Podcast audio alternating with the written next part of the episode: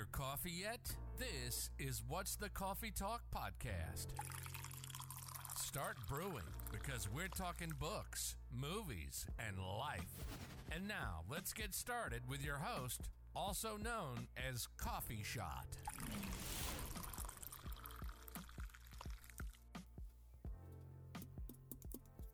Is this mic on? Hi, أهلاً. Good morning, صباح الخير, how is everyone? أول شيء أتمنى لكم يوم جميل, may have a beautiful day إن شاء الله.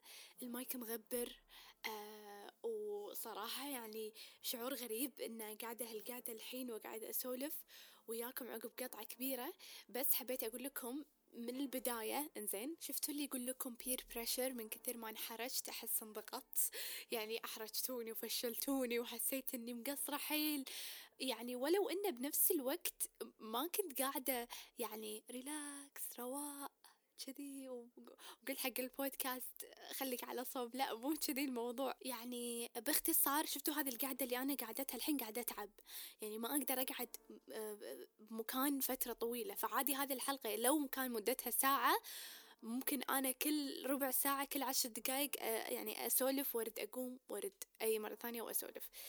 المهم, thank you for embarrassing me, صراحة أحرجتوني وايد. بنفس الوقت بالعكس يعني أشوف هالشي وايد بشكل إيجابي ودليل إن على قولتهم I made it, يعني الحمد لله. يعني مو شرط أكون top number one والترندينج والكل يشوف الاسم, يعني كبودكاست إن الكل يشوفه بكل مكان, مو ضروري. إنزين, ولا يكون عندي millions of followers ولا أن الناس كلها تعرف, كثر ما أن كمية المسجات اللي وصلتني أن وينك ليش ما في حلقة, فقدناك, لا المفروض أن تنزلين حلقة هالأسبوع ما يصير, يعني شفتوا هذه المسجات هذه بروحها أنا بالنسبة لي كانت كافية, يعني ما أحتاج أكون number one ولا top بالبودكاست, يعني بالابليكيشن أو شيء كذي عشان أثبت أنه والله I made it. فأحس هذا الشعور بروحه على إنه وايد حلو, بس بنفس الوقت يخرع. فالمهم, أنتوا شلونكم؟ شخباركم؟ How is everyone؟ وين ما كنتوا؟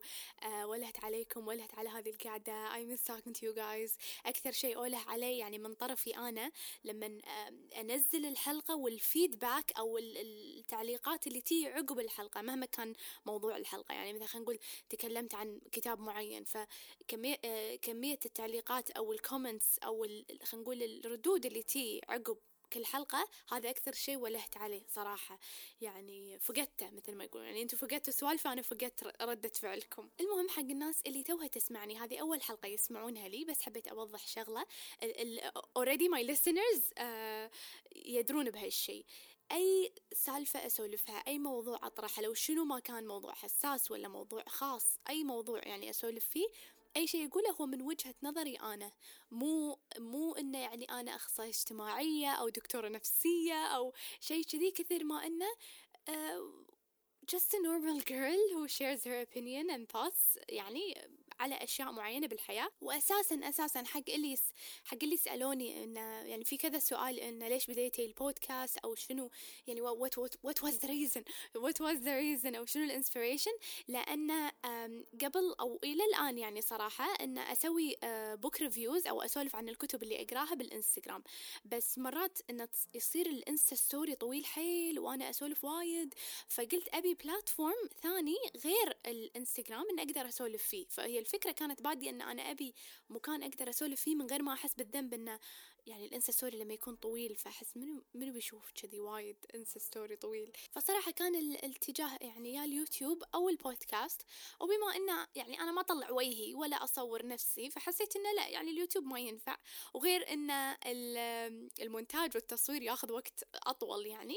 وللناس يعني اللي أول مرة تسمع الحلقة أو أول مرة تسمعني, أنا بديت بعز كورونا, يعني ما كان عندي شيء, ما كان عندي استوديو, وإلى الآن ما عندي استوديو صراحة, just me and the mic. فالفكرة لما بديت قلت ما رح أخلي شيء يعيقني, ما رح أنطر لما يصير عندي أحسن مايك, لما يكون لا بديت باللي عندي. يعني أول حلقة أذكر إني سجلتها أنا ماسكة اللابتوب مو صح يكون فيه مايك نفسه, هو يعني بلت إن, قاعدة أسجل من مايك اللابتوب. فالواحد اللي ودي يسوي شغلة مرات أدري إنه وايد سهل أقول لا خلا أنطر, لا لما يكون عندي, لما أشتري هذه الشغلة, you can just start with what you have you level up as you go. يعني بديت أنا حتى مايك عقب ما سجلت كذا حلقة باللابتوب طلبت لي أذكر يعني أونلاين لأنه كان كورونا ما كنا نقدر نطلع أو شيء. طلبت لي مايك حيل رخيص وحيل سخيف ولحين أذكره الكواليتي مالك كان وايد تعيس صراحة. فقلت خلاص بتم أسجل فيه يعني لين I get a newer mic لأن من الأساس ما كنت عارفة أن أنا عقب 3 سنوات أو 2 أعتقد I'm still gonna be here. يعني هالفكرة كانت أن بسجل حلقة ممكن أن 10 15 حتى مو 10 7 أشخاص يسمعوني. ما كنت متخيلة أن راح أوصل لهذه اللحظة اللي أنا فيها الحين أمانة يعني. فتيني أيام في شيء يسمونه Impostor Syndrome. إنزين شنو هذا؟ شفتوا لعبة Impostor نفس الطريقة يعني نفس الفكرة. هو شيء يعني psychological أو شيء نفسي يخلي الشخص يشك بقدراته يشك بنفسه يشك بالتالنت وموهبته. يعني عادي مثلا أنتوا تدرون أن أنتوا وايد شطار بشغلة معينة وتدرون أن يعني you are talented وموهوبين بهذه الشغلة بشكل مو طبيعي وتدرون أنه يعني خاصة أنتوا بالدائرة اللي أنتوا فيها لكم نظرة معينة بالمجال هذا مهما كان المجال. بس تيكم لحظات يصير فيكم أنا كذي شاطرة أنا كذي زينة أنا كذي talented أنا كذي موهوبة. فوايد هذا الامبوستر سيندروم كان يجيني يعني وإلى الآن مرات يعني إذا كان عن التصوير ولا عن الكتابة ولا عن أني أشارك موضوع معين. ففي ناس تقول إنه مثلا مو عن سالفة مدح بس الناس لما تقول شيء حلو أنا أقول لا مو لهالدرجة كذي يعني يصير هذا الموضوع عرفته. فإلى الآن يعني من بديت أنا توقعت 15 بس اللي راح يسمعون حتى يمكن يكملون يعني وعلى أنه شيء يخرع بس ما شاء الله شوفوا الحين يعني غيرت 2 مرات يعني هذه 2 مرة الحين أغير كبراندينج أو اللوك مال البودكاست. غيرت للميوزك أو الانترو يعني في تطور على قولتهم في ليفل أب. المهم وما ودي أكون دراما إنزين. وحق الناس اللي أوريدي عندي بالإنستغرام حق الناس اللي مو مسوي لي فولو ودكم تسوون فولو بالإنستغرام اسمه نفس الاسم What's the Coffee Talk نفس الاسم أخذوه هو الإنستغرام أكاونت عشان ما بيعيد وأكرر لأن أوريدي اللي بالإنستغرام سمعوا هالموضوع يمكن 2 مرات أعتقد. بس حق الناس اللي أوريدي تتابعني وما سمعت وفجأة قطعت يعني فجأة قطعت حلقاتي فما عندهم خبر ليش أنا قطعت. بعطيكم إياها بشكل عام إنزين. الفترة اللي طافت أو تقريبا من بداية شهر آخر شهر 8 أول 9 أعتقد حالتي الصحية ما كانت أوكي. حالتي الصحية والنفسية 2 شغلتين إنزين. إن شاء الله راح أسوي حلقة كاملة عن هذا الموضوع بالذات وراح أتكلم عنه بشكل مفصل حيل بحلقة راح أسويها. متى راح أسويها ما أدري بس الأكيد إن شاء الله إن راح أسوي حلقة أتكلم باللي مريت فيه. ممكن إنه ما بيقول يوعي الناس كثر ما إنه ممكن أحد مر بنفس الظرف اللي أنا مريت فيه. ممكن أحد بيمر بالظرف إن شاء الله ما حد يمر إن شاء الله يعني والله العظيم ما أتمنى. أنا يعني ما أنا مو شخص أقول أنا عندي أعداء بس حتى الشخص اللي ما أحبه أو اللي ما يحبني أو الشخص اللي أنا ما يعني ما استلطفه ما أتمنى أحد حواليني ولا بالدنيا كلها يمر بالمشاعر اللي أنا مريت فيها نهائيا. فراح أتكلم عن هالموضوع بس إلى الآن ما أدري متى. فباختصار لأن صحيا ونفسيا ما كنت أوكي إنزين فما كان في مجال أنا أي وأبطل البودكاست وأقول good morning صباح الخير. ما كان فيني هالشي ما كان فيني. وأنا ما أحب أمثل ولا أصطنع شخصية معينة. أنا الناس حواليني أصلا ما كنت أكلم أحد يعني دوام ما كنت أروح ما كنت أقعد بس في الغرفة ما أبي أكلم أحد ما أبي أشوف أحد. فما كان في مجال أن أنا أدش هني وأقعد أسولف حتى سوالف عشوائية. حسيت كأنه أكذب على نفسي لو سويت هذا الشيء وراح يبين لأن يعني بالنسبة لي شفتوا لما أضغط ريكورد أحب هذه الأنرجي اللي توصل لكم.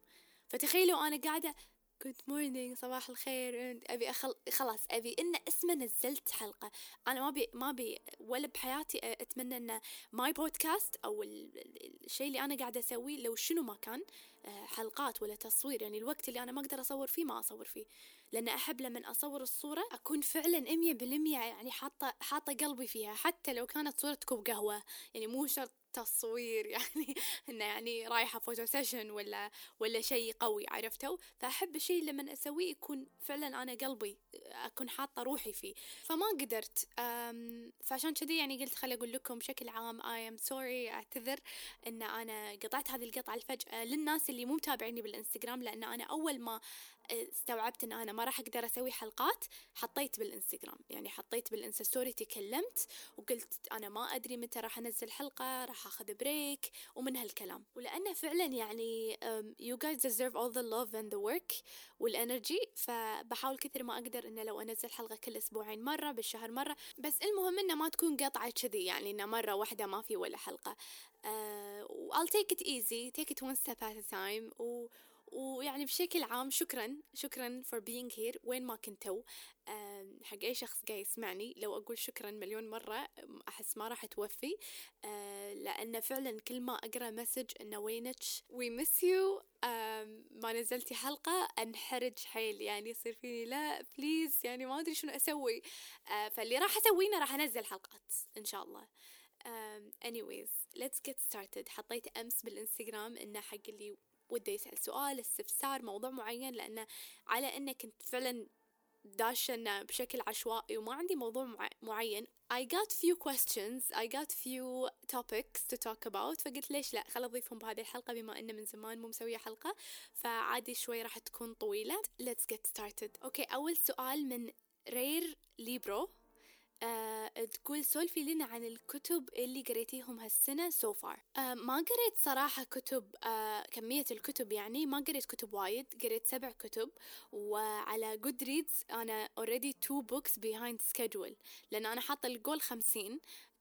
صراحة كل سنة أحط 50، بس الفكرة مو إنه أقرأ 50 أو فوق 50، كثر ما أنه بس أحط هالرقم عشان أشوف أنا فعليا كم كتاب قريت. وهالسنة والسنة اللي طافت ما فكرت بالرقم، كثر ما أنه أحاول كثر ما أقدر أركز على الكواليتي ونوعية الكتاب نفسه، لأن جتني فترة أنه أوكي قريت كتب وايد، بس شنو الكتب اللي قريتها؟ يعني في مرات لازم الناس تعرف، لأن هالكومنت أنا وصلني، أعتقد تكلمتي بآخر حلقة أو الحلقة اللي قبلها، إن واحدة علقت، والله ما أذكر بالضبط كان عني أو إن بشكل عام إن البودكاست سوالف عشوائية وما نستفيد منها. فأنا ضحكت قلت مو كل شيء لازم نسويه بالحياة نستفيد منه، مو كل كتاب أنا أقرأ لازم أطلع بدرس، أطلع يعني إن أنا لازم تغيرت معاي الحياة، مو كل شيء لازم يكون life changing. عادي الواحد يعني لازم يستوعب إن الحياة فيها entertainment، لازم الواحد يستمتع بالحياة، في أشياء نسويها just because. يعني لما نروح مدينة الترفيهية أو نروح للألعاب، هل أنا راح أستفيد شيء؟ راح أتعلم شيء معين؟ راح تتغير حياتي؟ لا بالعكس، بس هذه ذكرى حلوة، ضحكت فيها، استانست فيها. يعني أحس إن في ناس ما أدري شلون تفكيرهم إنه لازم كل شيء بالحياة لازم يستفيدون منه، لازم إذا الكتاب ما كان مفيد معناته ما يسوى. لا بالعكس، as long as you really enjoyed that book وكان entertaining، بس هذا كافي. تخيلوا إنه مو لازم باليوم الواحد يطلع من اليوم إنه هو تعلم شيء، تغير شيء فيه، لا عادي، ريلاكس، مو ضروري كل يوم لازم نتعلم. وريد الحياة المواقف اللي تصير اللي إحنا ما نتحكم فيها قاعد تعلمنا، بعد إحنا نروح ندور ونبحث، مو كل يوم، عادي خذوا يوم أوف استانسوا فيه. فأمانة يعني فعلا I feel bad ووايد أزعل على الناس اللي ماخذ الحياة جد كل يوم، إن أي شيء أنت تسولفين فيه لازم في ريسورسز، ولازم في انت من وين جبتي هذه المعلومه لا عادي، ريلاكس، سولفي، ضحكي وطوفي، عادي مشي الحياه مثل ما يقولون. فنرد على سالفه الكتب، فما ما بي انا اقرا 100 كتاب، بس اللي فعلا اللي حسيت ان ظلوا معاي هم 3-4 كتب، ودي ان اللي ظلون معاي واللي افكر فيهم ككاركترز ولا مواضيع يعني معينه اكثر. يعني أنا قريت 100 كتاب، بس 3 اللي أنا حبيتهم، يعني فحابة أنا وايد أركز على نوع الكتاب أكثر من إنه يلا خلص الكتب عشان أوصل لهذا الجول يعني. فالكتب اللي قريتهم، أول كتاب قريته بداية السنة اسمه The Roughest Draft، هو يعتبر رومانتك كوميدي لأميلي ويبرلي، أعتقد هذا اسمها. صراحة ما بيتكلم عنه لأن أنا ما عجبني، إنزين عطيته 2 stars يعني حتى وايد كنت كريمة أحس إنه، وأنا ما عطيته 2 نجمتين. الكتاب الثاني اسمه ممفيس لتارا أم سترينغفيلو. على إن هالكتاب أنا قبل لا أبدي توقعت إنه راح يكون 5 stars وإنه راح يكون قوي ومن الكتب راح تظل معاي، عطيتها 2 stars. تخيلوا 2 نجمتين، انهارت أصلا عقب ما خلصت الكتاب. كان يصير فيني إنه لا، كنت متوقعة شيء وطلع شيء ثاني. أنا من الناس اللي أحب أقرأ الروايات، خاصة الليتراري فيكشن أو الكتب يعني الخيالية، الأدب الخيالي يسمونه، اللي يكون فيه الرواية نفسها تكون فيها generational trauma. يعني لما انتي تقرون الكاركترز أنا أشوف وجهة نظر الأم، الحفيدة، البنت، الجدة يمكن الثالثة، زين إن نشوف شلون من أول يعني أول واحدة، أول شخصية لين الشخصية الحالية الحين، شنو اللي تغير من جيل لجيل كذي، عرفتوا؟ وكل كتاب يكون فيه كل فصل شخصية ثانية. أحب هذا النوع من الكتب اللي يسمونه different POV أو هي different point of view. فالشخصيات كل واحدة عندها وجهة نظر، كل شخصية لها صوت، كل شخصية لها نظرة معينة. أحب هالنوع من الكتب. لكن هذا الكتاب يعني it failed me too bad، وهم ما بيسولف عنه. الكتاب الثالث اللي قريته اسمه سيدراثا لهيرمان هيسي، أعتقد كذي ينقال اسمه. الكتاب مترجم، نشر عام 1922. الكتاب شوي غريب مع انه قصير حيل يعني، بس يعني شوي غريب. ما أعتقد إن كل الناس راح تنعجب بهذا النوع من الكتب. يتكلم عن واحد اسمه سيدراتا، إنزين، وإحنا نتبع القصة معه، يعني نتبع رحلته. هي رحلته شنو؟ إنه هو يبي على قولتهم، ما بيسميها رحلة التنوير، إنزين، لأنه هو يعني enlightenment، بس إنه يعني الفكرة الأساسية بالنسبة لي اللي أنا شفتها يعني one of the main themes of the book، إن الواحد ما يقدر يلقى الحكمة من أحد تاني. يعني ما يقدر يوم بالأيام يقعد يقول إيه والله صرت حكيم من فلان. you have to find this yourself. الواحد ما يقدر ياخذ السلام من شخص ثاني. you have to find this yourself within yourself. إنه يحس بالسلام الداخلي من نفسه، من الشيء اللي هو يسوي. ما أقدر أنا أقول فلان خلاني أحس بالسلام الداخلي، فلان خلاني أصير والله. ممكن إن الناس تساعد بس ما حد يقدر يوصلنا لهذه المرحلة. والشيء الثاني اللي نستوعبه من رحلتها إنه لما هو يعني قاعد يكتشف ويتعامل مع الناس وكذي، يعني القصة نفسها بشكل عام، إنه ما ينفع أنا أشوف شلون شخص عايش وأروح أبي أسوي نفس طريقته وأعيش نفس أسلوب حياته وأتوقع نفس النتيجة. يعني شلون أنتي سويتي هذا الشيء، شلون ما صار معي، أنتي عايشة بهذه الطريقة، أنا أبي أعيش نفس أسلوب حياتك بس ما قاعد تضبط معي. فهمتوا؟ يعني we shouldn't seek how others are living and expect same results. أوكي، واحدة من الشغلات يقول لكم what is of value and wisdom to one man seems nonsense to another. يعني أنا مثلا بحياتي أشوف في شغلات يعني كتقييمي لها بالحياة غير مثلا عن أختي شلون تقيم الشغلات. فممكن شخص أنتوا تشوفون عنده مثلا مبادئ معينة أو أفكار معينة أو طريقة أسلوب حياة معين بشكل عام، يعني ما تحسون إنه تافه، تحسون إنه سخيف، تحسون إنه أبي شلون هذا عايش هذه الحياة. what that person values مو ضروري يكون نفس الشيء اللي أنا I value. فعادي، ما المفروض إن إحنا كلنا نتشابه بهذه الشغلات. بس لا، في ناس يعني وايد تاخذ الموضوع بشكل شخصي، وايد تتضايق، وايد تتدخل، حتى من الأهل.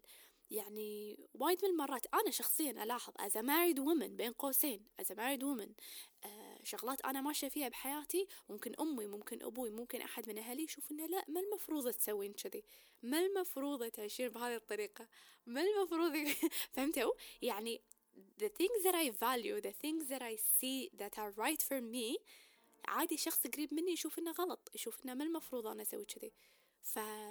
النهاية يرجع للشخص نفسه شون عايش حياته، مو الناس شنو تشوف حياته لازم تكون. بعد شيء ثاني يتكلم عنه الكتاب وهذا الشيء وايد حبيته، إن في ناس تركز على مثلا حاطة هدف واحد بحياتها وقاعدة تستنزف طاقتها كلها على هذا الهدف، وسبحان الله هالشيء ما قاعد يصير، ما قاعد يضبط، ما قاعد يوصل له هذا الشخص.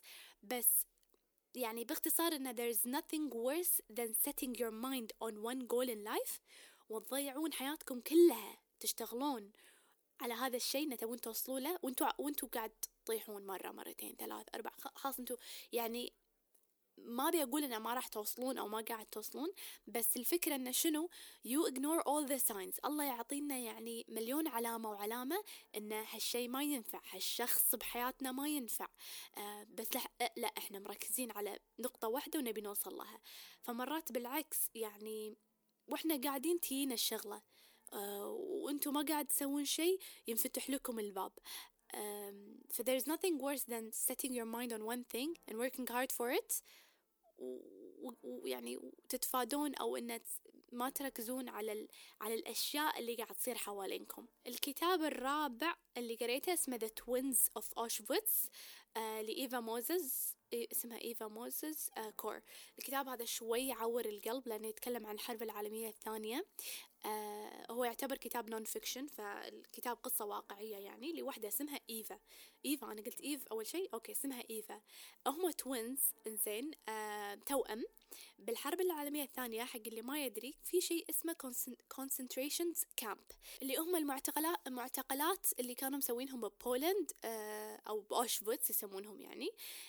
ففي شخص كان في دكتور حزتها، أنا قريت أكثر من كتاب بهالإيرا يعني بهالحرب العالمية الثانية. إنزين في دكتور اسمه مانجلة ما أدري شلون يقرون صراحة، أنا أقراها مانجلة. إنزين اسمه دكتور جوزيف مانجلة. إنزين تصلحوا لي إذا كان غلط الاسم اللي أنا قلته يعني كبرونونسيشن. فهذا الدكتور كان مهتم حيل وأبسست، وكان يعني وايد مهتم بالتوينز والتوأم وإن شلون ينولدون، يعني شلون تو بيبيز ينولدون بنفس الوقت ويشبهون بعض 100%، نسخة بعض، عرفتوا؟ فغير التعذيب اللي يصير بالغاز تشامبر، يعني غير التعذيب اللي يصير بكل مكان هناك يعني خاصة داخل المعتقل، في هذا الدكتور كان يسوي نوع ثاني من التعذيب. كان شنو؟ يسوي تجارب على هذول الأطفال. فشاف توينز اللي هما إيفا وأختها نسيت اسمها، فهي قاعدة تقول قصتها، والكتاب فيه صور وكذي أحداث يعني حقيقية وواقعية صارت. فكان يعني مثلا عادي ما كان في شيء اسمه طبعا تخدير، ماكو شيء اسمه تخدير، فما بيلو عجبتكم، بس عادي كان يشق مثلا شوية من الجسم هني، يخيط هناك وياخذ من هني ويحط هني، يعني كان شيء مأساوي ويعور القلب. والكتاب أصلا يعور القلب لأن هم أوريدي كانوا صغار البنات، فهي يعني نفس هالبنت قاعد تقول لكم الأحداث اللي صارت حزتها، تشارككم القصة. نفس كتاب إيديث، شنو اسمه؟ The Choice عندكم Man's Search for Meaning لي فرانك أبوي، ناس أساميهم، لحظة أطلقكم أساميهم ما يصير شيء ألف. أوكي، كتاب The Choice لإيديث إيجر، وكتاب Man's Search for Meaning لفيكتور فرانكل، هذول الاثنين. أوكي، وهذا الحين The Twins of Auschwitz اسمه لإيفا. فكل واحد منهم اللي طلع من وعاش يعني من بعد الحرب العالمية الثانية كتب قصته بهذا الكتاب. فحق اللي مهتم لهذا الموضوع ممكن أن تقرونه، يعطيكم another perspective، عرفتوا؟ بعدين سمعت أوديو بوك اسمه The Dispatcher. هذا الأوديو بوك وايد حلو لأنه هو مكون أصلا من سلسلة أعتقد 3 كتب لجون سكالزي. الحلو بهالكتاب الكونسبت ماله أو قصة الكتاب، أو إنه يعني الحبكة هذه أنا أول مرة أقراها صراحة وكانت تتونس، إنه فجأة بالعالم فجأة إنزين الشخص ما يموت إلا إذا كان مريض أو إنه كبر في العمر. فأي شخص ثاني يموت إنه هو مقتول، إنه هو مدعوم مثلاً، يرد يعيش شلون ما حد يدري. هو ساينس فيكشن الكتاب، يعني شنو خيال علمي. إنزين، فهذا الديسباتشر شنو شغلته؟ اسمه ديسباتشر، شغلته انه لما يكون في بالمستشفى قاعد يسوون عملية وحسوا ان المريض هذا خلاص راح يموت، خلاص يعني وصل حده، يدقون على الديسباتشر تعال بسرعة المكان الفلاني المستشفى الفلاني، يلا يعني مثل خلينا نقول اوكي ما ابي اقول نذبح الشخص كثير ما انه وي ديسباتش ذس بيرسون، فهو يخلص عليه مثل ما يقولون يخلص عليه زين، ويرد هذا الشخص يعيش مرة ثانية. يعني إذا كان مريض مرض مزمن شيء كذي وقاعد يسوي له عملية، أحد اندعم بالشارع وخلاص قرب إنه قاعد يموت، يقتلونه عشان يرد يعيش مرة ثانية. فهذا الشخص ذا ديسباتشر يعني أنتوا قاعد تسمعونه هو اللي قاعد يتكلم ويقول القصة، والأوديو بوك حيلك صير أعتقد ساعتين أو شيء كذي، فيوريكم إنه شلون حتى بهذا العالم اللي صار بهذه الطريقة في ناس قاعد تستغل هذا الشيء بطريقة غريبة، طريقة غير. فأنتوا تتابعون عاد مع القصة. أنا بس سمعت البوك 1، فباقي لي بوك 2 أعتقد وبوك 3 ما سمعتهم للحين، بس إن شاء الله راح أسمعهم، لأن أول مرة أسمع لي أو أقرأ، يعني أقرأ أسمع هي اللي هي لجون سكالزي، وحبيت يعني الورلد بيلدينج أو إنه طريقته يعني بالكتابة أو ما أدري أو مش يسمونها. If I'm listening to an audiobook I would say that I'm reading it. عرفتوا الكتاب الخطير اللي قريته Finding Me لفيولا ديفيس، اللي يعرف مسلسل How to Get Away with Murder، اللي شاف آخر فيلم اسمه The Woman King، اللي شاف فيلم اسمه The Help، إنزين اللي شاف شنو بعد أفلام لها، اللي شاف فيلم بلاك آدم، هي كانت ببلاك آدم والله ما أدري. المهم فيولا ديفيس هي ممثلة أمريكية، she's a black person، سمراء البشرة، إنزين. فهذا الكتاب سيرة ذاتية لها هي كاتبتها اسمها Finding Me، فتتكلم إن شلون هي كانت وايد فقيرة، وايد فقيرة، وابوها كان يعني من الناس اللي ما بيقول انه كان معنف، يعني صراحة كان يطق الام وكان يسكر وما كان واعي، وهم كانوا وايد فقارة لدرجة حتى اللبس اللي تلبسه ما كان قياسها. كانت تحس انه طول ما هي تمشي بالشارع انه شيء سو اقلي، وانه هي جيكرة، وانه ما يعني مو حابة حتى شكلها، يعني لين فترة معينة تقول انا مو حاسة بانوثتي، مو حاسة اني يعني وايد ناس يعني يشوفون خاصة النساء ذو البشرة السمراء إن they're not feminine enough أو they're not women enough إذا صح الكلام. يعني خاصة بعدين لما وصلت للتمثيل وصارت ممثلة، بداية الأدوار اللي يعطونها إياها ما يعطونها شيء as a desirable woman، يعني شيء إن هي تلبس لبس يعني لبس ما بيقول لبس سكسي وكذي، لا يعني بس قصدي ان هي يعني تكون القصه ان شخص يحبها ويغرم فيها وينعجب فيها، لا كله يعطونها ان هي الشغاله، ان هي يعني ادوارها تكون ما تكون أنثوية باختصار، يعني باختصار إنزين. فلما أنا يعني شفت How to Get Away with Murder وايد استانست، لأن قاعدة أشوف شخصيتها وحق اللي ما يدري بهالشي، لأن أنا قريت السيرة الذاتية مالتها وايد من How to Get Away with Murder نفس الكتاب، يعني القصة نفسها كشخصيتها هي شنو اسمها أناليس كيتينج إنزين. شخصيتها وايد تمثل شخصيتها الفعلية كفيولا ديفيس، يعني حتى فكرة أنا ما بيخرب عليكم المسلسل حق اللي ما شافه وايد حلو إنزين. في حلقة من الحلقات إن هي تشيل الشعر المستعار، فهذا الشيء كان وايد يضايقها إن هي ما كانت حابة هالشيء، يعني خذاها وقت طويل على إن هي ما توصل لمرحلة إن this is me I own it و I love it و it's okay وهذه أنا. فأنتوا تتابعون معاها بالكتاب، إن هو يعني كبداية الكتاب لنهايته يسمونه chronological order، يعني من وهي صغيرة لين كبرت كذي، يعني القصة أو طريقة كتابتها، يعني تشوفون هي شلون تقول إن في ناس يعني يبون يصيرون مشهورين وفي ناس يبون يصيرون أغنياء، تقول أنا فعلا أبي أمثل. فلما يعطونها الدور تجسد الشخصية بكل تفاصيلها. يعني ما تقول لا لازم يكون شعري بهالطريقة، لازم يكون لبسي بهالطريقة، لازم يكون يعني اللوك مالي كون إن أنا امرأة لازم يكون، لا بالعكس هي تدش عادي حتى لو شنو ما كان لوك الشخصية، ما عندها أي مشكلة لأن هي حابة التمثيل. بس بشكل عام وايد حلو الكتاب للحين، من السبع كتب اللي قريتهم it's my number one favorite.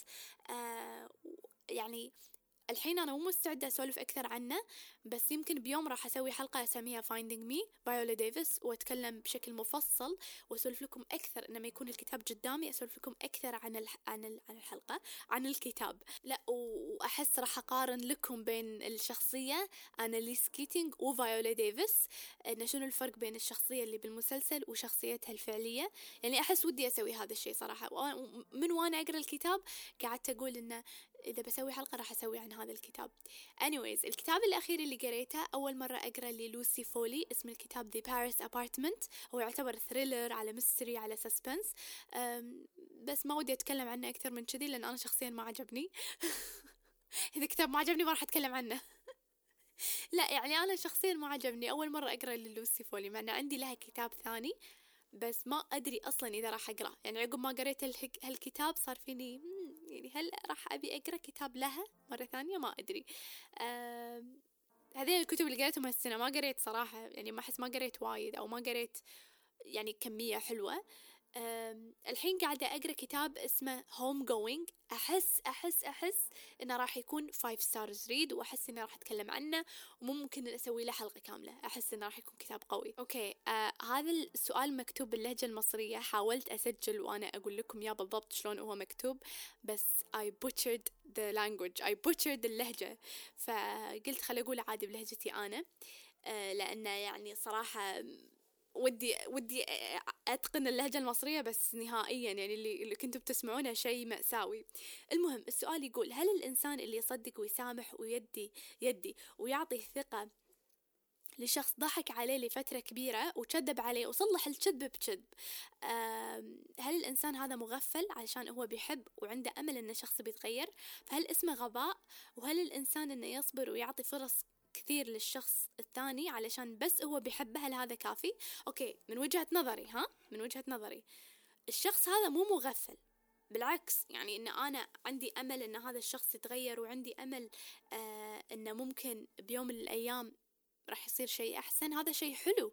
بس ليه متى إحنا بنعطي فرصة؟ ليه متى؟ لأن هو بالنهاية الحب مو كافي أساساً، الحب it's a verb، هو فعل.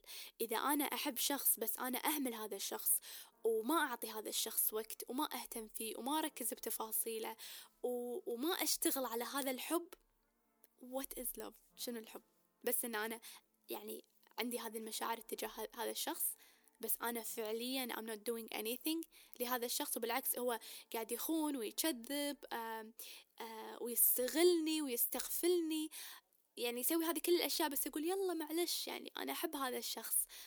فبالعكس هذا دليل للشخص مو إنه مغفل إنه هو قاعد يطوف ويسامح، هذا دليل إن هذا الشخص فيه حب وعنده يعني عنده هذه المشاعر. فليش ما نحط هذه المشاعر اللي إحنا قاعد نضيعها على الشخص الغلط مع الشخص الصح؟ يعني تخيلوا أنتوا ضيعتوا سنة من حياتكم الشخص المقابل يستغفلكم ويكذب عليكم وانتوا تدرون يعني عندكم علم في الموضوع، بس إنه لا لأن أنا أحبه تمين تقولين كذي أو التم تقول كذي.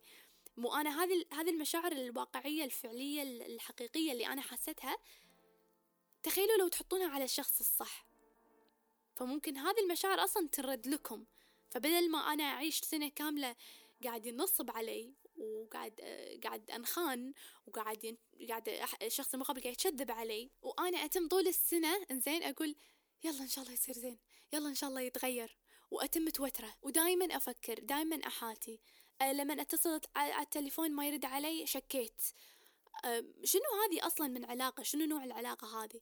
إذا العلاقة ما فيها security، شعور بالأمان، إن مو بس ترى الأمان كجسديا إن الشخص أنا أدري إنه يعني ما رح يأذيني، ترى حتى نفسي لازم يكون أنا أكون secured نفسيا، لازم أكون secured عاطفيا، إن أنا أدري لما أدق على هذا الشخص أو إن أحاول أتواصل مع هذا الشخص وما ألقاه ما في ذرة شك، ما أفكر حتى أنه وين ممكن هذا الشخص يكون. بالعكس عادي أنطر لما يرد علي وأكمل أسولف عادي طبيعي. إذا أنتم مو حاسين بهذا الشيء بعلاقتكم you're in the wrong relationship. ليش أنا أضيع وايد من وقتي وحتى هذه المشاعر اللي أنا فيها من حب وحنان واهتمام للشخص الغلط، وبالنهاية أصلا أنا ما قاعدة أحصل شيء. هذه أصلا العلاقة تعتبر يمكن من طرف واحد. ويعني إذا في شيء بتاخذونه مو بس من هذه الحلقة، من أي شيء أنا أقوله، اخذوا هذه الكلمة: ما حد يقدر يغير أحد لأنه هو يبي يغيره. الشخص إذا ما يبي يتغير ويتم على قولتهم يعني يتم يتصرف نفس التصرف اللي هو يتصرفه يعني كروتينه اليومي، لازم تعرفون شغلتين: هالشخص ما يحترمكم، وهالشخص ما يبي يتغير. يعني ما يمنع أن أنا أحاول أغير شخص وأوجهه للطريق الصح، لكن الشخص المقابل لي مش ملزوم أنه يتغير لأن أنا حابته ولأن أنا أبي أغيره. فهمتوا؟ إذا الشخص هو عاجبه هذا الوضع ما راح يتغير لو شنو ما كان. فبالعكس يعني if you have so much love in your heart share it with the right person. في ناس أكيد راح تستاهل هذا الحب اللي أنتوا بتعطونهم ياه، أحسن من ما أنتوا تضيعونه مع الشخص الغلط، مع الشخص اللي مو مقدر هذا الشيء. لأن الحب مو شيء سهل، مو أصحى من النوم وأقول I love you وخلاص. It's a lot of work. ومن الطرفين. أكثر من حلقة صراحة تكلمت عن هذا الموضوع لما أقول إن it's a two-way street. يعني مو شرط 50-50، مو شرط أنت حطيت أنا حط، أنت سويت أنا أسوي، أنت شريت أنا أشتري، أنت شلت إيدك أنا أشيل إيدي من الموضوع. عرفتوا؟ لا مو كذي. بالعكس إن أنا أؤمن إن هذا الشخص راح يقدر أي شيء أسويه وأولردي راح يسوي الشيء لأنه هو حاب يسوي هذا الشيء. يعني أدري هالشخص يحبني وأنا أحبه، فاثنيناتنا نسوي البعض الأشياء اللي إحنا نحبها البعض. أنا أبي الشخص اللي قدامي ينجح، أنا أبي الشخص اللي قدامي يكون مرتاح، أبي الشخص اللي قدامي يكون سعيد. وبنفس الوقت لأن أنا على قولتهم this is what I see love، يعني بهذه الطريقة أنا أشوف الحب، لأن أنا أبي هالشخص يكون سعيد ومرتاح، أؤمن إن هذا الشخص هم بعد يبيني أكون سعيدة ومرتاحة وناجحة بحياتي وإلى آخره.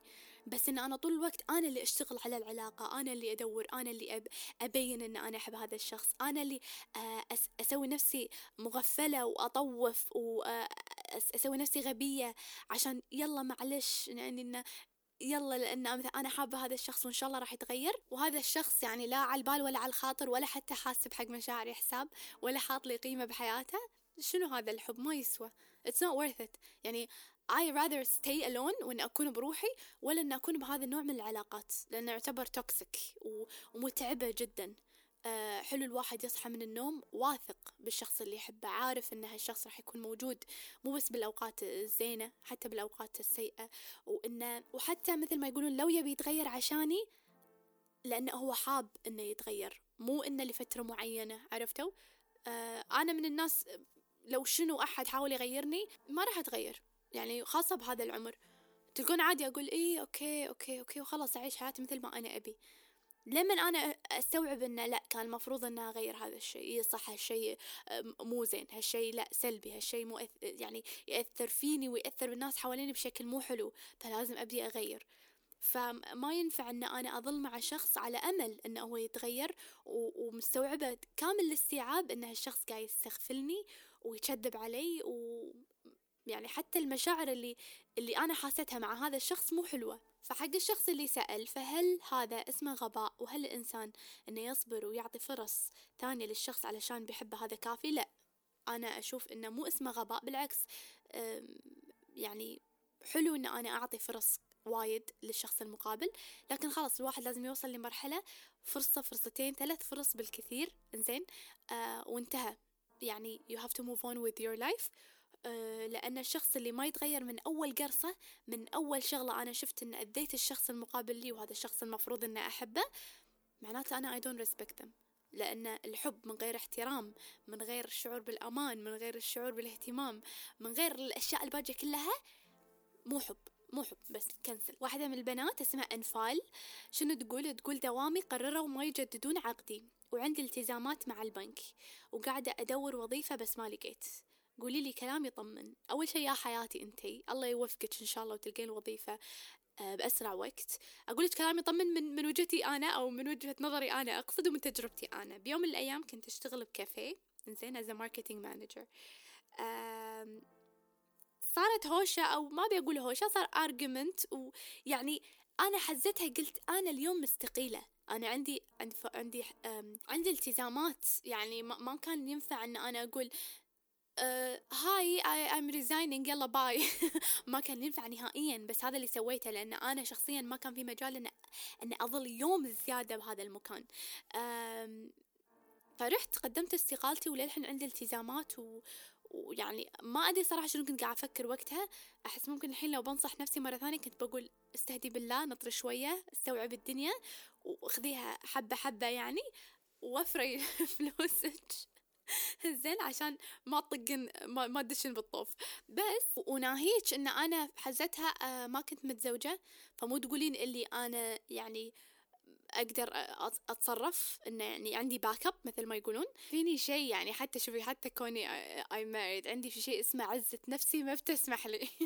زين يعني من عمري 18 سنة لو شنو مستحيل اطلب دينار، مستحيل اطلب فلس من احد، من أبوي، من أمي. صح هم ملزومين فيني حزتها، بس أنا ما أعرف هذا الشيء اللي فيني، ما أعرف، وتعبني وايد صراحة، فما كنت أطلب المساعدة. فبالعكس يعني أنت الحين قرروا إنه ما يجددون عقدك كثر ما تقدرين. دوري بكل أماكن الوظائف، يعني اللي يطلبون وظائف، وحتى لو تشتغلين شيء مؤقت إنزين، وهو شيء ممكن ما يعجبك، أو شيء يعني مو في مجالك، بس إنه ممكن إنه يقبلونك بسرعة، go for it، أمني على نفسك ماديا، وبعدين عاد قدمي استقالتك وكملي على الوظيفة اللي أنت تبينها. وشيء ثاني، talk to your people، كلمي الناس حوالينك. أنا والله العظيم أنا بالعكس، يعني على أنها الشيء فيني، بس أدري إنه ممكن مرات يكون غلط.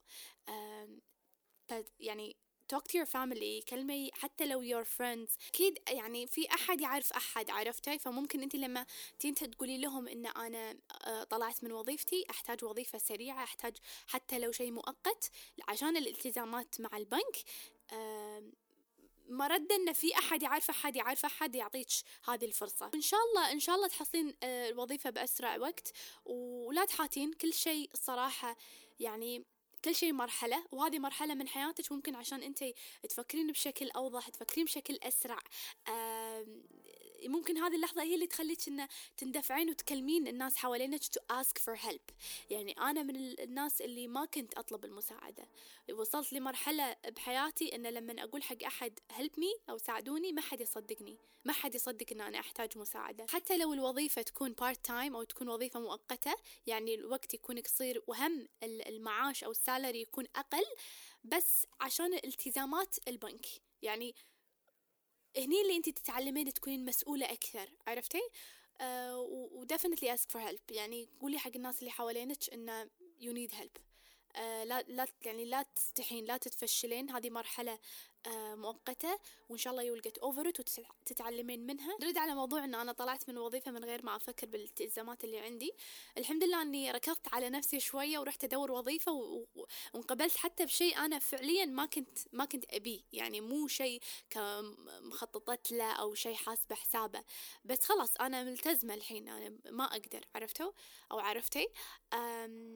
فبالعكس يعني ما أدري إذا هذا الكلام يريح، إذا هذا الكلام يطمن، ما أدري، بس أتمنى إن شاء الله إنه يعني لما تسمعين الحلقة تكونين أنتي already يعني ماخذة الوظيفة، أو إن عندك options، أو إن مكلمة أحد.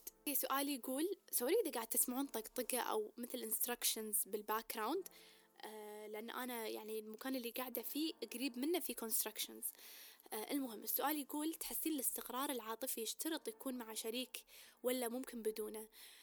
أنا من وجهة نظري أشوف أن الشخص لازم يكون مستقر عاطفيا ونفسيا قبل لا يكون عنده شريك، لأن يعني باختصار الاستقرار العاطفي يعني أن الواحد يكون مستقر، يكون متوازن مع نفسه، بغض النظر شنو قاعد يصير بحياته، إن كان يعني معاه شريك حياة أو من غير. بس أنا ليش أقول يكون مستقر ومتوازن قبل شريك الحياة؟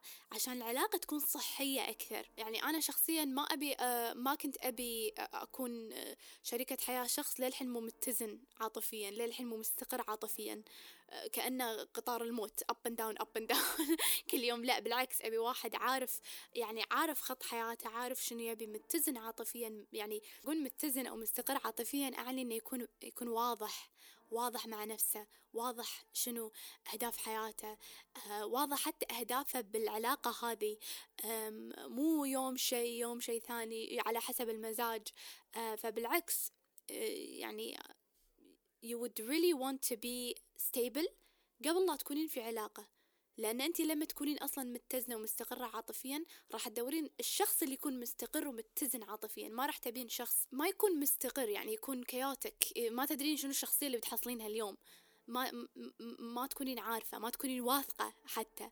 لأن أنت لما تكونين مستقرة ومتزنة تكونين واثقة، يكون في وضوح، تخلي إن هالأشياء مو موجودة.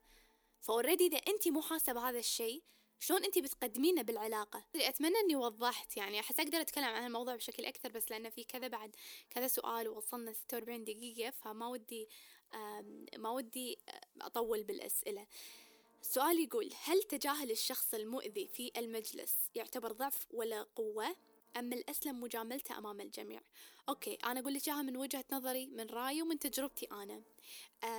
أنا من الناس ما أحب أجامل نهائيا. يعني إذا أنت شخص أنا ما أستلطفه راح يبين علي، ما راح أجامل لدرجة أن أنت ما تدرين إذا أنا يعني أحبك ولا ما أحبك، أستلطفك ولا لا.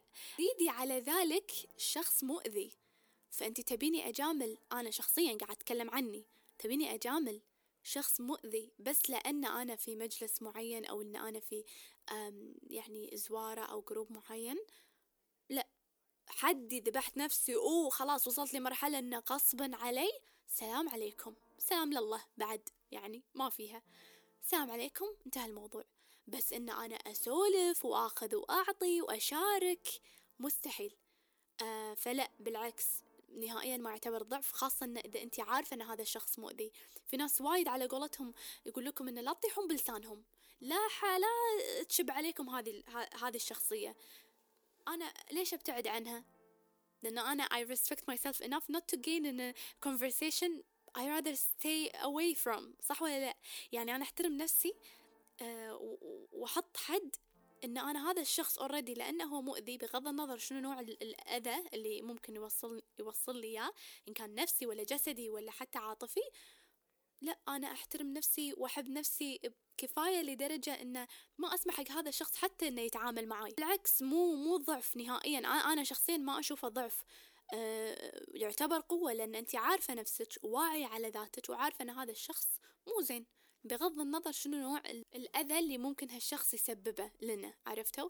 يعني في ناس وجودهم بحياتنا شوي يكون ثقيل ويسبب لنا أذى نفسي، وممكن أنا ماكو شيء بس أتوتر من وجود هذا الشخص، مو شرط أنه شخص قاعد يأذيني فعليا، ممكن وجوده يأذيني، فمو مضطرة أنا أجامل وأضحك وأتغشمر عشان أمشي اليوم، لا مو مضطرة نهائيا. فجوابي لك أن بالنسبة لي مو سالفة أن الأسلم مجاملته، الأسلم لمنه بالضبط، فهمتي قصدي؟ فبالعكس يعني إذا أنا بالنسبة لي سلام عليكم، انتهى الموضوع، ما أخذ وأعطي، يعني بالعكس هذا وقتي أنا، فعادي هذا الشخص يأذي ما عنده مشكلة. بس أنا عيب علي وحرام علي إن أنا أخذ وقفة وأخذ موقف وأنا ما أكلم هذا الشخص.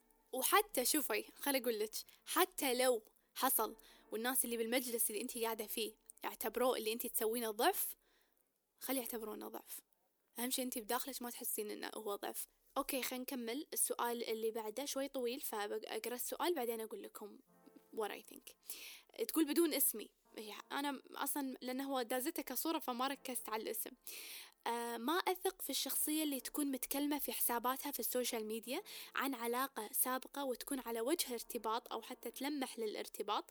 أشوف إنها الشخص المفروض يحارب عشان العلاقة اللي كان فيها أو يكتب عنها، يعني أو يحذف ماضي مع أي علاقة سابقة قبل يفكر في الارتباط، لأني أعتقد إنها بداية مختلطة بالماضي، يعني ما هي بداية صح.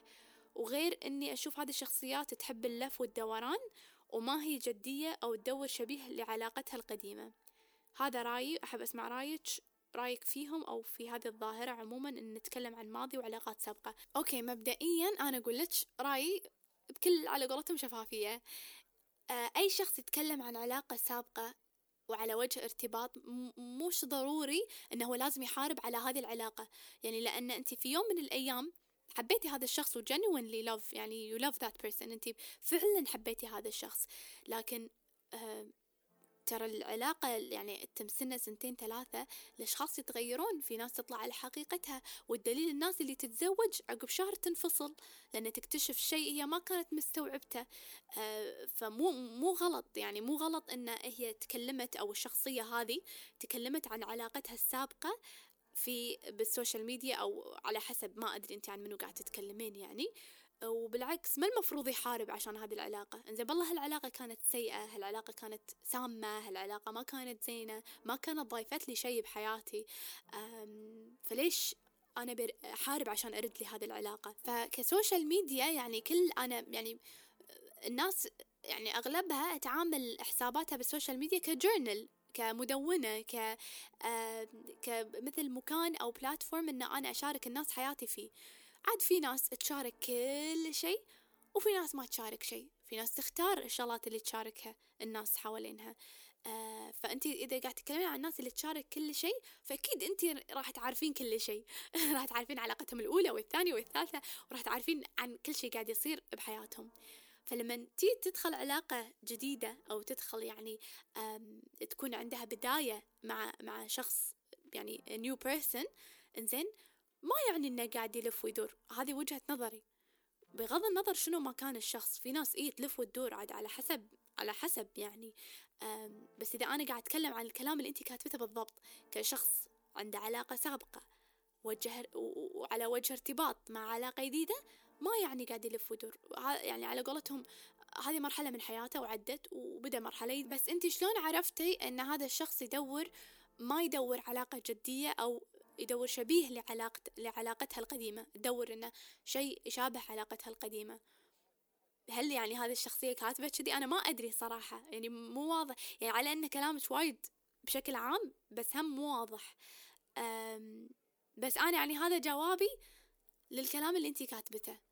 يعني بالنسبة لي أنا شخصياً ما أشوف الشخص اللي يتكلم عن علاقة قديمة المفروض يحارب عشانها، حتى لو هو متحطم وحاب هذا الشخص. زي ممكن الشخص المقابل مو حابه، يعني في ناس وايد انفصلت وهي حابة الشخص تبي تكون معه، بس الشخص المقابل ما يبيها. يعني أنت قاعد تحكين عن مو بس كعلاقة عابرة أو إن كريليشن شيب برا الزواج، يعني حتى بالزواج ممكن يوصل لمرحلة البنت تطلب الانفصال من الرجل، والرجل حاب هذه البنت ما يبي ينفصل عنها، بس يضطر خلاص بعد مع الوقت تخلعه، خلاص ما تبي، بس هو يتم حاب هذه البنت.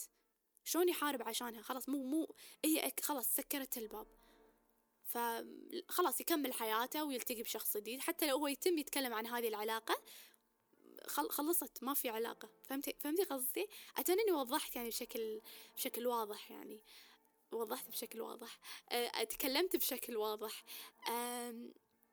وما له علاقة بالنسبة لي، ما له علاقة نهائيا إن الواحد إنه يبتدي حياة جديدة مع شخص جديد إنه يلف ويدور، أو إنه يعني لازم إنه يحذف ماضي على قولتك. لأن مثل ما قلت لك إن شلون في ناس تستخدم السوشيال ميديا كمدونة يعني فعادي، مو مضطر، يعني مو مضطر إنه هو يمسح كل شيء. أهم شيء إنه هو يكون عقليا يبدي بداية جديدة. الصور موجودة، الكلام موجود، الأغاني موجودة، الذكريات موجودة، بس هو عقليا يبي يبتدي حياة جديدة. بس مو مضطر إنه يبرر للناس إن أنا خلاص مسحت هذا كله، الماضي كله مسحته فببتدي حياة جديدة. ممكن إنه يبتدي حياة جديدة من غير ما يسوي ولا شيء.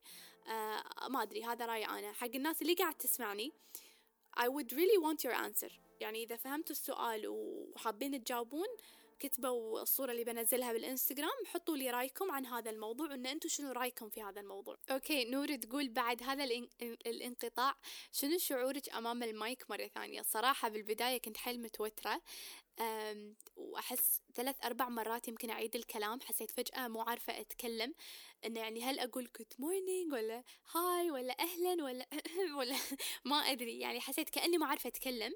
بس يعني على 1 clip 2 clips 3 clips خلاص، يعني على قولتهم ما أدري رديت طبيعي، أقدر أتكلم عادي طبيعي ما أدري. واحد من الأسئلة اللي وصلتني من جود تقول ناوية أبدأ مشروعي لكن متخوفة من موضوع البداية وكيف أبدأ. تكلمي عن تجربتك بداية البودكاست والاستمرارية. أنا أعتقد بهالحلقة تكلمت يعني بشكل بسيط عن شلون بديت البودكاست، وعن الاستمرارية. هو أكيد يبي له شغل، يعني في مرات وايد ودي أنام، ما ودي يعني بدل ما أكون قاعدة أسجل أكون نايمة، ودي أطلع بدل ما أكون أسجل، بس لأن هذا الشيء أنا مختارة أسويه، أنا أبي أسويه، عندي شغف لهذه الشغلة.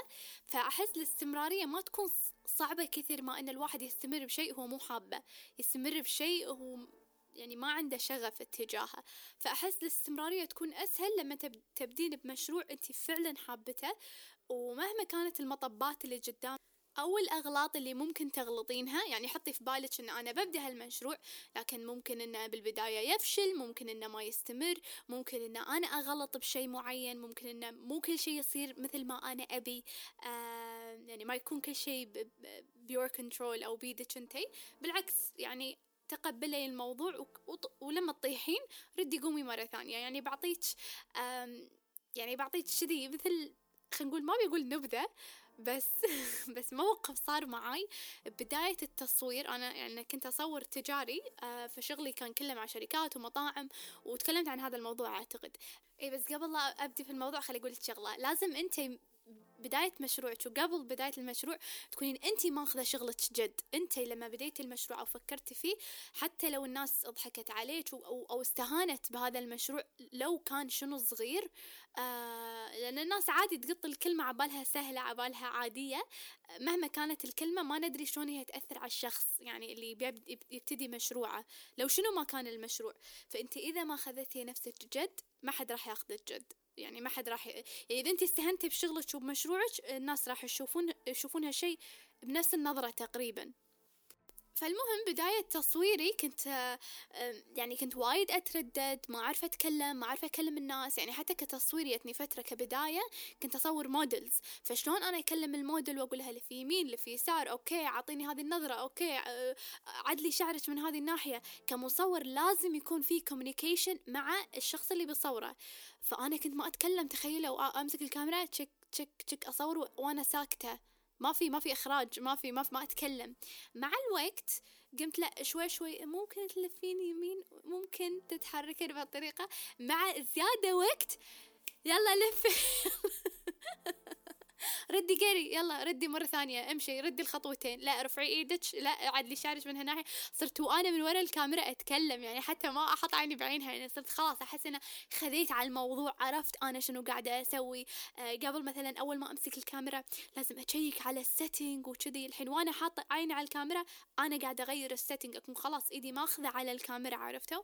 فإت نيدز تايم، تيك يور تايم. أنا بالبداية مو يوم يومين وبعدين فجأة صرت بروفيشنال، أو فجأة صرت أصور بطريقة يعني قوية. أول شيء كنت أكيد بشكل حيل بسيط. واحدة من الأغلاط اللي حاشتني اللي والله العظيم لحين ما أنسى الأعصاب، أو خلينا نقول مو الأعصاب، الهبوط اللي حاشني. الهبوط زين، تعاملت مع شركة حيل معروفة بالكويت، مع مطعم حيل معروف إنزين، وأنا رايحة وهم مجهزين الستاف ومجهزين مودلز، لأن بصور لايف ستايل، فكان في أكثر من 12 شخص في المكان وأنا اللي بصور. وبكل ثقة داشة معي جنطتي وأغراضي، وبطل الكاميرا، وعلى ما أنا عدل تخيلوها أبطل الكاميرا ولا ما في ميموري كارد. تخيلوا ما عندي ميموري كارد، لا بالجنطة لا بالكاميرا. والحين أنا عمريتهم ظهري، وإذا ماني غلطانة يومها كان رمضان أعتقد، هذا الحكي يمكن قبل 5-6 سنوات، وأوريدي يعني كنا بنصور أكل بس إحنا كنا صايمين. تخيلوا كانت وهق قلت لا ما في مجال اعتذر لأن فوق 12 شخص موجود في المكان وراح يكون شكلي مو بروفيشنال نهائيا. فقلت لهم لحظة دقيقة بس ناسية شغلة استغفر الله لحظة دقيقة بس ناسية شغلة بالسيارة شيء كذي، أو لحظة دقيقة بروح أخذ شغلة وبرد شيء، يعني ما أدري شلون قلت هالشيء. كان أركب السيارة وأروح جوجل ماب أكتب إلكترونيات، أقرب إلكترونيات يعني كان 5 minutes away أو كذي يعني. دشيت شريت ميموري كارد ورديت، وإلى يومكم ما حد يدري إن أنا داشة هذا التصوير من غير ميموري كارد، يعني ما حد يدري، ما قلت حق أحد إنه أوبس ناسي الميموري كارد، مستحيل لأنه راح يشوه صورتي إن أنا مو بروفيشنال. بس الهبوط اللي حاشني بحزتها يعني الناس اللي كانوا واقفين، الستاف نفسها، الشركة نفسها دازين الماركتينج تيم مالهم عشان يتابعون مع الموضوع. فتخيلوا أنا واقفة ويعيبيني كفريلانسر بعدين فجأة أوبس ما في ميموري كارد. فهذه الشغلات تصير، يعني أنت شنو ما كان المشروع اللي قاعد تشتغلين عليه، ممكن تنسين شغلة، ممكن تغلطين بشغلة، عادي، هذا الشيء تعلمي منه. فقمت أنا من عقب هذه الحادثة أو سميها حادثة، زين قمت قبل ما أطلع من البيت أبطل الكاميرا، أوكي شحن موجود، البطارية شحنتها، الميموري كارد إذا مو 1 2 فخلاص قمت أتأكد، لأن قبلها ما كنت يعني كنت عادي يلا فريلانسنج ومو حاسبة حساب هالشيء. بس مرات تصير معانا المواقف هذه هي اللي تعلمنا، تخلينا نركز. وبالعكس يعني كثر ما تقدرين قاعدي مع نفسك قبل لا تبتدين المشروع، حطي مخاوفك، كتبيهم بورقة أو تكلمي مع أحد قريب عن هذه المخاوف. هل هذه المخاوف واقعية ولا على قولتهم من وحي الخيال؟ يعني مثلا أنا ببتدي مشروع لكن مواثقة أن أنا مواثقة بالمشروع يعني 100%، فممكن أخسر مبلغ مادي كبير. فهني لا والله هذا يعني خوف واقعي، لأن الخسارة المادية بالمشاريع مهما كان المشروع تحصل، يعني ناس وايد خسروا فلوس. بس إن لا، خايفة أفشل، خايفة أغلط، خايفة ما يضبط، هذه الأشياء إحنا نحطها كعذر عشان ما نبتدي المشروع أغلب الناس يعني. فبالعكس شوفي شنو نوع الخوف اللي انتي حاسة فيه، هل هو منطقي؟ انتي كلمي روحك هل هذا شعور منطقي، كلمي أحد قريب ممكن انه يساعدك ان تتخطين هذا الشيء وابتدي المشروع. بالعكس بعد سنين طويلة راح تقولين الحمد لله ان انا ابتديت من مشروع وعرفت ان انا ممكن ان ما نجحت فيه وخلاص طاف وتعلمت منه، أحسن من ما تقولين يا ليتني بديت، يا ليت حزتها حتى لو كنت خايفة يعني سويت شيء. يعني أنا لما مثلا عطاري البودكاست نزلت حلقة، حلقتين، 3 4 5، شفت والله لا ما في أحد قاعد يسمع، ما في انتراكشن، يوم من الأيام راح أقول إيه والله أنا بديت سويت بودكاست بس ما ضبط معي، أحسن من إن أقول لا والله ما جربت بخاطري بس ما حصل، ما جربت. فجو فور إت، يعني مهما كان الخوف شوفي شلون تقدرين تتخطينه وابتدي هذا المشروع اللي إن شاء الله يوفقك فيه وتكلمينا عنه بعدين عاد. أوكي قريت السؤال 3 مرات عشان أستوعبه. الكتابة شوي أحسها ما كانت واضحة بس أنا فهمت قصدك. هذه سماح أعتقد اسمها، تقول ليش الناس ينصدموا لما نترك مكان عمل أو شيء يهدمنا أكثر مما هو يعطينا، بحجة أن اسم المكان ما يتفوت وما يتقبلوا إن ما يتقبلون أن الخسائر اللي يشوفونها كبيرة هي بسيطة جدا عند فكرة أن كسبنا أنفسنا ومبادئنا. إيه يعني أعطيت إياها من وجهة نظري أنا لما طلعت من القطاع الخاص، إنزين، ولما كنت يعني أنا بعلي 20s أو إنه بعمري من 21 22 23 يعني هذا الفترة كنت وايد أشتغل وايد عندي potential، وعلى قولتهم الناس اللي قراب مني وايد حاطين إنه أوه، وأنا بيني وبينكم يعني أنا كنت حاطة هذا اللي أوه راح أكون وراح أصير وراح أسوي وأبي يعني أبي أشتغل على نفسي وايد وأبي أوصل لهذه المرحلة وأبي أسوي. مع الوقت ما أدري شنو اللي صار، يلا والسلام ما أبي شيء. شفتوا هذا الشغل الرش شي يسمونه الهاسلينج اللي أشتغل أبي طول الوقت 24 ساعة بزي، ما أبي من وراء بيني فلوس وايد. إيه كانت قاعدتيني فلوس وايد بعمر صغير، إيه كنت قادرة أشتري وأسوي واحد. جتني فترة قلت It's not worth it. يعني فكرة إن أوكي قاعدة أستلم فلوس بس أنا صحتي تعبانة، ماكو وقت أشوف صديقاتي، ماكو وقت أكل عدل، ماكو وقت أنا أستانس بالحياة، كله شغل شغل شغل. صح ممكن في ناس تقول إيه لأن أنا بوصل لهذه المرحلة، إيه أنا وصلت لمرحلة إن أنا ما أبي هذه المرحلة، هذا الهدف اللي أنا كنت حاطته ما أبي، أنا ما أبي خلاص. فللحين عمري 32 سنة في ناس وايد تقول حسافتك، يا حسافة لو كنتي، لو مستمرة بهذه الشغلة، لو واصلة بهذا المكان. مو راضين يقتنعون إن أنا مقتنعة بالحياة اللي أنا فيها حاليا. يعني عادي يوصلون لمرحلة يقولون لا لا لا, لا أنتي قاعد تشذبين على نفسك. ها شلون يعني شلون قاعد أكذب على نفسي؟ مو أنا مرتاحة الحمد لله، ليش أكذب على نفسي؟ فالناس حوالينا مرات ممكن إنه يشوفون المكان اللي أنتوا فيه، إنه واو شلون أنتي تتركين هذا المكان وحسافة عليه هذا المكان، ما يشوفون شنو يصير بهذا المكان. مرات أنتي صح أنتي تكسبين راحتك النفسية، ومرات مبادئك ما تسمح لك. أنا من الناس اللي ما أتحمل الظلم، ما أتحمل أشوف ناس قاعدة تنظلم وما تقدر تسوي شيء. فإذا صار قدامي هذا الموقف أنا أطلع من المكان لأنه ما أتحمل. فتخيلوا يعني شوفوا هالموقف مو صار لي، يصير قدامي. فكرة إن أنا ما أقدر أتدخل وأسوي شيء وقاعد أشوف ناس قاعد تنظلم، أو إن في شيء غلط قاعد يصير وأنا ما أقدر أغيره، فأغير المكان بكبره، أنا ما أتحمل. فالناس شو تقول؟ إن لا المكان قوي، المكان زين، المكان حلو، سمعته زينة. بس إحنا ما ندري شنو يصير داخل. مرات وايد شخص سمعته زينة وهو إنسان كلش مو زين، يعني وايد مو زين. فما حد يدري إلا الشخص اللي فعلا قاعد يتعامل في هذا الموضوع، أو يتعامل بهذه المؤسسة أو الشركة أو مكان العمل، يعني هذا مع الناس اللي قاعد يتعامل معاهم. لأن إحنا ما نقدر، يعني ما نقدر نسكت الناس، ما نقدر نقول خلاص سكري الموضوع لا تكلميني عنه مرة ثانية. في ناس وايد تحب تتكلم، تحب تستفسر، تحب تسأل. يمكن توصلين لمرحلة تقولين بس أوكي إيه والله حسافة، صح كلامك، وخلاص أنتي كملي حياتك بالشيء اللي أنتي شايفته صح. أهم شيء الواحد لما يحط راسه على المخدة ويصحى من النوم الصبح يكون هو مرتاح بالاختيارات اللي اختارها في الحياة. يعني ما أروح الدوام أو مكان عملي وأنا كارهة هذا المكان، ما يحط راسي على المخدة وطول الوقت وأنا أفكر بالحزن، بالضيق، بالثقل، بالندم إن أنا ليش ما أطلع، ممكن أحتاج أطلع، أبي أطلع وخاطري أطلع، بس خايفة من كلام الناس، أو خايفة الناس يعني تقول لي لا حسافة عليه المكان، إن كان المكان أو إن كان المعاش أو السالري. يعني ماكو شيء يسوى كمكان شغل أو ناس حوالينكم، يعني كصداقات أو علاقات، إن أنا أعيش يومي كله كارهة، في عصبية، I'm angry, I'm mad, I'm upset، طول اليوم أنا من داخلي حاقدة. ما يسوى يعني هذه الأشياء كلها تتعوض. إذا مو هالشغل مكان الشغل مكان ثاني، إذا مو هالصديقة الصديقة واحدة ثانية. الدنيا مليانة ناس.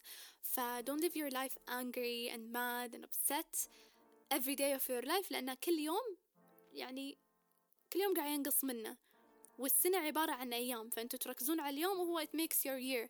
فنهاية السنة لما تقولون إيه والله السنة كانت حلوة ولا كانت بايخة، ركزوا بالأيام أنتوا شنو قاعد تسوون فيها. أوكي، في سؤال يقول كيف ممكن الشخص يتخلص من التشتت والضياع اللي هو فيه؟ كلمة واحدة أجاوبها على هالسؤال هي كلمة الوضوح، clarity.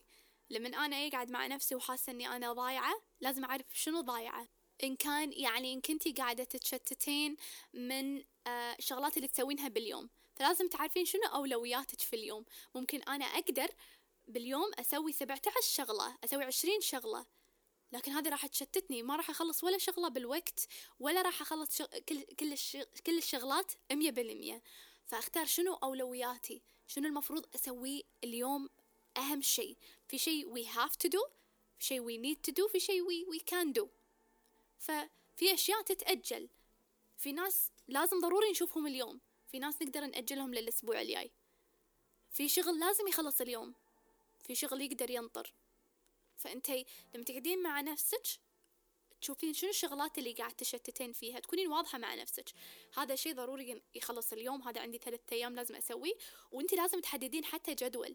في ناس ما تعرف تقول لأ مثلا، فيبوك يور سيلف فور ذا ويك، إن فلانة قالت خلنا نطلع، وفلانة قالت أبي أشوفك، وفلانة قالت أبي أيلك، وفلانة قالت تعالي لي، كلهم قلتي لهم إيه. فأنتي راح تشتتين بين 5-6 أشخاص ب3-4 أيام. بالشغل وافقتي انك انت تسوين هالشغله وهالشغله، يعني you decided to agree to all the tasks، وانت في شغلات تقدرين تاجلينها لبعد 2-3 أيام، بس لما تسوينها كلها بيوم واحد اكيد راح تكونين متشتته، ما راح تكونين مرتاحه. الشغلات اللي قاعد تسوينها ممكن حتى يعني تسبب لك ضغط نفسي، لان you're running around، قاعد تسوين وايد اشياء، فحاسه اصلا ان ما في كلاريتي، عشان كذي تحسين انك ضايعه. فبالنسبه لي كل ما قعدتي مع نفسك واستوعبتي what are your priorities in life، شنو الأولويات اللي بحياتك من كل مجال بحياتك، مجال المهني، مجال العلاقات والصداقات والشغل اللي بالبيت مثلا، الشغلات اللي المفروض تسوينها، لازم انت تكونين عارفة شنو شيء مهم حيل، شنو شيء عادي يتطوف يتأجل، وشنو شيء لا، يعني بالعكس إذا سويته أنا ممكن أستانس. وعلى على على ذلك بين قوسين يعني انتي حددي الشغلات شوي راح تحسين، حتى لو الشغل كان اوفر يعني ما ردش، راح تحسين انها خفيف، لان باليوم بدل ما تسوين وايد شغلات راح تكونين مسويه the only priorities that you have to do، او الاولويات اللي المفروض تسوينها باليوم. وامانه انا يعني مو اقول لك روحي سالي احد، لان احس ما ينفع اسال انا شخص اقول له شنو المفروض اركز عليه بيومي، شنو احط اولوياتي. كل شخص حياته غير، وأسلوب حياته غير، وأولوياته غير. يعني في شغلات أنا أشوفها حيل مهمة ممكن أي أحد معاي في البيت يشوفها لا عادي تتطوف، فأنتي لازم تعرفين شنو شيء مهم بالنسبة لك. أعتقد إن باقي 3 أو 4 أسئلة ما جاوبتهم، بس أحس هني ودي أوقف الحلقة هذه. إن شاء الله الأسئلة هذه نخليها حق الحلقة اللي جاية إن شاء الله. ما أدري ما راح تكون الأسبوع يعني ما راح تكون next Saturday، بس يمكن تكون أكيد اللي بعده. يعني للحين أحس ما حددت إن هل راح تكون الحلقات كل أسبوعين أو بالشهر مرة، ما عندي فكرة. بس bear with me حق الناس اللي ما كانوا معي بإنستغرام، والله العظيم يعني I'm doing my best، بس فعلا صحيا ونفسيا أحس للحين شوي متأزمة. I'm taking my time، أحس شوي الواحد يرد. وإن شاء الله راح أقول لكم كل شيء يعني قريب، وما تكون الحلقة دراما حيل، لأن أحس راح أبكي وأنهار ولا بس إنه راح تكون حلقة حزينة من الحين أقول لكم يعني مو حزينة كلها، بس إنه في بارت راح يكون شوي مو حلو. I'm not looking forward to it، يعني مو إنه يلا متى أسوي الحلقة، لا بالعكس مو مشتطة بسويها، عرفتوا؟ بس لا راح أسويها أكيد. المهم غير كذي أتمنى لكم يوم جميل. May you have a beautiful day. I hope you had a good coffee with this coffee talk. I love you guys. كل كلامكم اللي تقولوا لي يا يعني ما تتخيلون شكتر هو الفيول، اللي هو مثل البنزين كذي، يعني it keeps me going، يعطيني الانرجي، يخليني أستوعب إن I'm doing something، يعني ما أدري شلون، بس إنه يعني شيء أنا حابة أسويه، وبنفس الوقت it's making a difference بطريقة ما. مو شرط إنه تغيير عالمي، بس يعني أحس إنه في شيء قاعد يصير، فهالشيء وايد حلو وأكيد يعتبر إيجابي. thank you guys so much. وإذا تبون we can talk بالإنستغرام راح أحط لكم صورة أو أحط فيديو، أو مو فيديو، الكليب، واحد من الكليبات، فراح أنزل كليب من هالحلقة عقب ما تنزل. يعني هي الصورة اللي بالإنستغرام اللي نقدر نسولف فيها عن هذه الحلقة، أي موضوع بهذه الحلقة حابين إن نسولف عنه، تبون تعطوني فيدباك، تبون تسولفون أكثر عن الموضوع، نقدر نسولف هناك. وبس هذه حلقة اليوم. I hope we get to see each other very soon. That's it for me. Bye.